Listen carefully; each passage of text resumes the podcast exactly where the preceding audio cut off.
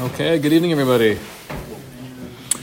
We are continuing on the uh, first part over here, Yusodos HaMetzius, the Bora Yisbarach Shmo, analyzing some of the foundations of belief regarding Hashem.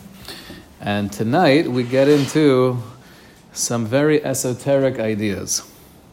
Says the Ramchal, this is Os Gimel. Od Sarach Sheyeda. We have to know that Hashem, right, the first cause of everything, Hine Mitziyuso Mitzius Muchrach. The existence of Hashem is imperative. It must be. Klau. It is impossible without the existence of Hashem. Meaning that we could ask regarding anything else in the physical world or even the spiritual world why is this here? Why do we need, uh, why do we need oxygen? Why did Hashem create us or life in general in a way that requires oxygen? Why are there 10 madregas of malachim? Why do we need madrega number seven, right? What purpose do they serve? These are all valid questions. To ask the question, why is Hashem here? That's an invalid question. This is what the Ramchal means. Shahamotzu hazeh yisparach mitziuso mitzius.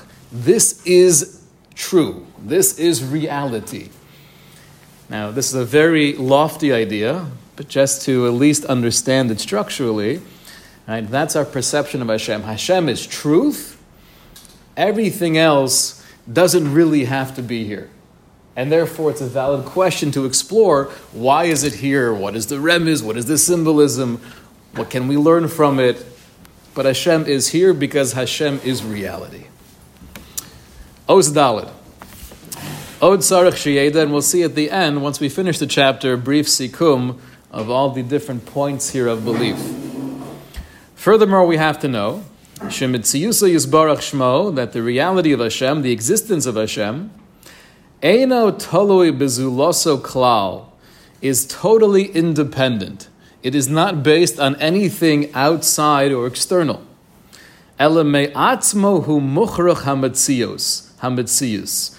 From within, me'atzmo, from Hashem Himself, that mitzius, that existence needs to be. But it's not based on the, the pre existing factor or external uh, uh, dimension of anything else in the universe. In contrast to the world of the Nivra, right, the world of that which is created, so our existence by definition is dependent. We're only here because of the mitzias of Hakadosh Baruch Hu and Hashem's willing us into existence.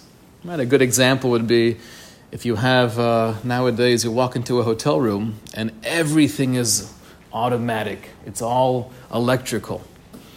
So you walk in, the lights go on, the fan starts turning, the, the music starts playing. So there's so many different things happening in this one hotel room but everything is only powered by the chashmal, by electricity.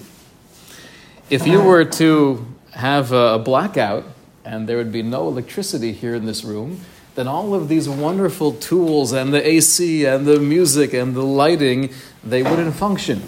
They would be ki'ilu, they were, they were dead.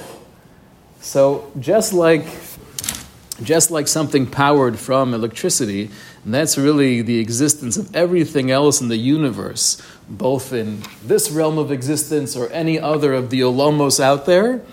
Everything is dependent on the existence and the ratzon habore. Hashem is the only thing that we could say is totally independent. In that way, this might explain, refer to Hashem as being chai. Hashem is alive. And we have many different uh, examples where we praise Hashem for being alive, which superficially is very strange.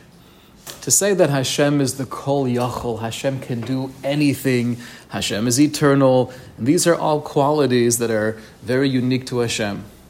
But Kel Chai, Hashem is alive, we're also alive.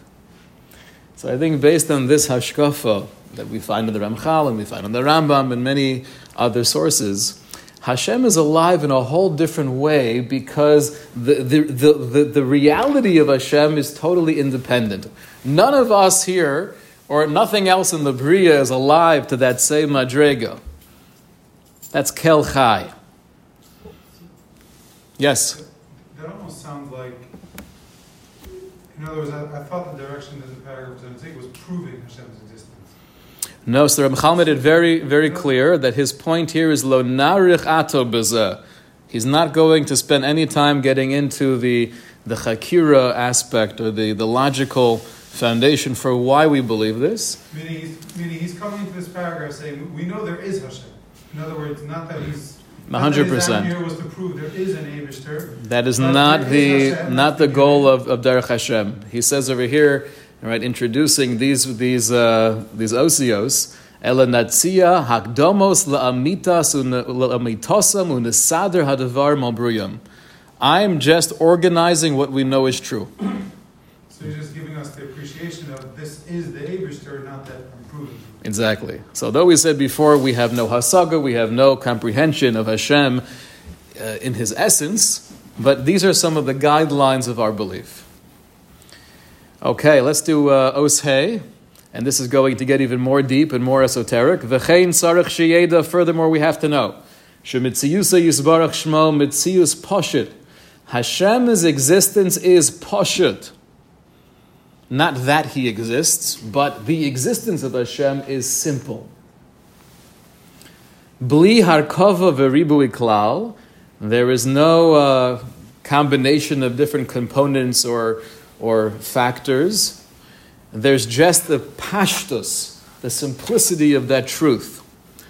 V'chol hashleimios kulam nimsoim bo bederech pashut.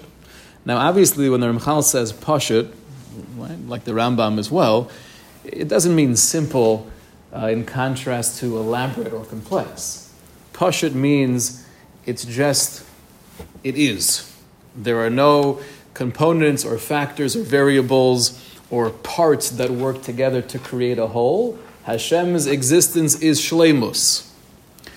Peirush, he explains, Ki hinei benefesh yimtzo kochos rabim. In the nefesh, or maybe we'll translate it as the mind of a human being, you'll find many different powers. And they're all shonim, kol echad mehem, geder bifnei atzmo. They're different, and each, each power has its own place. So, for example, derech mashal, hazikaron koach echad. There's a place for memory, v'haratzon koach acher, and there's a place for desire, v'hadimyon koach acher, and there's a different part of the mind or the brain that is the source of imagination. And they're all separate. They don't really interact with each other. Right? So, lo aleinu, someone who is experiencing the first stages of dementia, they could lack certain qualities, right? Their long term memory might be very good, but their short term memory could be shot. Right? A person could lose, a Khalila, the, the ability to speak, but he can still hear, and he can still function in other ways. Geder hazikaron geder echad, geder haratzon geder acher. Right? You have the memory, you have the, the desire. Geder ratzon nichnas begeder zikaron. Ein geder haratzon nichnas begeder zikaron. Velo zikaron begeder haratzon kulam. That is how the human mind is made up. Obviously, it's extremely elaborate, but everything has its place, and they work together, but they're separate components. But when we speak of a Kadosh Baruch Hu, there are not different forces or different parts to Hashem. There are no different midos. Right? This gets a little bit tricky. Right? The Yud Gimel midos harachamim. They're not separate. Even though in our perception, right, we could say this is a midah of rachamim, this is a midah of chesed, but intrinsically they don't have different components. What's that? That- That's what the Rav described last week, that, that when we talk about the Gimel, Yud Gimel Midos, it's our ability to be able to connect how Hashem that is. Exactly. It's our perception of Hashem's hanhaga with us. Aren't they also just creations of Hashem, just like we're creations of Hashem, though? So like that's also how know it's somewhat separate from Hashem. Like they're very close to Hashem compared to us. So, but the truth is we're going to see throughout this whole paragraph, whenever we speak about something being separate than Hashem, we're getting this close to heresy. Absolutely. Right? So I have here an interesting example of that. But let's go a little bit further. Afal pisha be'emes yesh bo yanim shabanu heim shonim. Ki hu rotzev. Obviously, when we speak in terms of Hashem's interaction with humanity and the world, we speak using the words Hashem's desire or Hashem's wisdom, v'hu yochol, or Hashem's capacity, v'hu shalem, Hashem's wholeness, v'chol shlemus. Amnam amitas mitziyosu inyan echad, but the truth of the existence of Hashem is one. Shekolel ba'amitaso ugedero, perish amitas inyano. Everything is one. Ein ki ein shaykh goder bo yisbarach ela al tzad heter lashon. And whenever we speak about Hashem's will, Hashem's communication, Hashem's anger, metaphorically, this is only heter halashon. Basically, we're using uh, words because that's all we have. So Yeah. Hashem, well, Elohim and Yud-Kei so how do you differentiate that? Oh, that's right. Great question. We know different shemos of Hashem, in contrast to the uh, biblical criticism that obviously there were different authors. We know that different shemos of Hashem have different connotations. Yud Kei Vav Kei is Rachamim and Chesed and Elokim is Din. But again, based on this overall hashkafa, it's not that it's a different element of Hashem. It's the hanhaga, the interaction with us, the way we're perceiving it, is din or rachamim. But it says there's such time that Hashem is within, because of our actions, but Hashem, there's judgment and there's, there's, there's Rachamim. So I mean, all of this is totally lamala, misichlenu, Right. as he's about to say, but at least structurally, it's not that Hashem is changing his mind and Hashem has different moods. You know, when you read, there are many, many uh, Chazal and Rashis that seem to be saying that. Right? That, that through the tefillah, Hashem went from the Midas Hadin to the Midas Arachamim, but it's not philosophically that Hashem is, now he's angry, a little bit upset, you know, he has a short fuse, but now after the, the, the davening, it was a good tefillah. Uh, Okay, you know what? You're a sweet guy. I'm not going to kill you, right? It's not that Hashem is changing. Shinui itself, by definition, is only possible by something that's finite. The Rambam writes this. You know, so I think the most pashib shot here is that it's really the interaction, the hanhaga that we experience. It, it- it's our perception of what's happening. But we'll, hopefully, we're going to get more into din and chesed as we go on. I just want to finish up this paragraph, and I want to end with a kabbalistic idea. V'nimsa sheyesh bo kol hashlemios lo kadavar nosif al mahuso va'amitas inyano. So when we say that Hashem is shlemus, it doesn't mean that He has all of the gute zachen. Hashem has all the good midos. Hashem has nothing. Everything is Hashem. There's not a mid of rachamim, a mid of chesed. Anything Hashem, quote unquote, has is part and parcel of Hashem. Ela mitzad mitas enyanu ba'atzma shekoleles ba'amita kol hashlemius. She'evsher le'inyan hahu mibilti kol hashlemius mitzad atzmo. Now, if you're not fully understanding this, you're in good company. The Ramchal himself didn't fully understand this, as we're going to see next time. Now, if I was a betting man, he probably understood it a lot more than we do, right? But, but these are really just words describing a very vague image. For example, the reason why many were against the study of Kabbalah for lay people, um, and they still are, is because there are so many things we find in Kabbalistic literature in the Zohar that almost seem to be machalik, right, making these divisions within Hashem. So the classic example would be l'shem yichud kudsha b'richu shechinte. We say in order to unify Hakadosh Baruch Hu with His Shechina. And liyached shem yud hey v'vav hey b'yichud shlim b'shem kol Yisrael. Right? There, there is so much in Kabbalistic literature without a Misora, without a real Hadracha, that could be pushing one towards a, a, a view of Hashem that is mamish apikorsus, bordering on avodah zorah.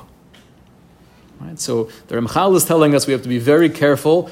Part of the kavana of Shema Yisrael Hashem Elokeinu Hashem Echad is not just that Hashem is one quantitatively and not two or three or eighteen, but the essence of Hashem is one. There's a shleimus, there's an achdus, it's it's a pashtus, something that's beyond words.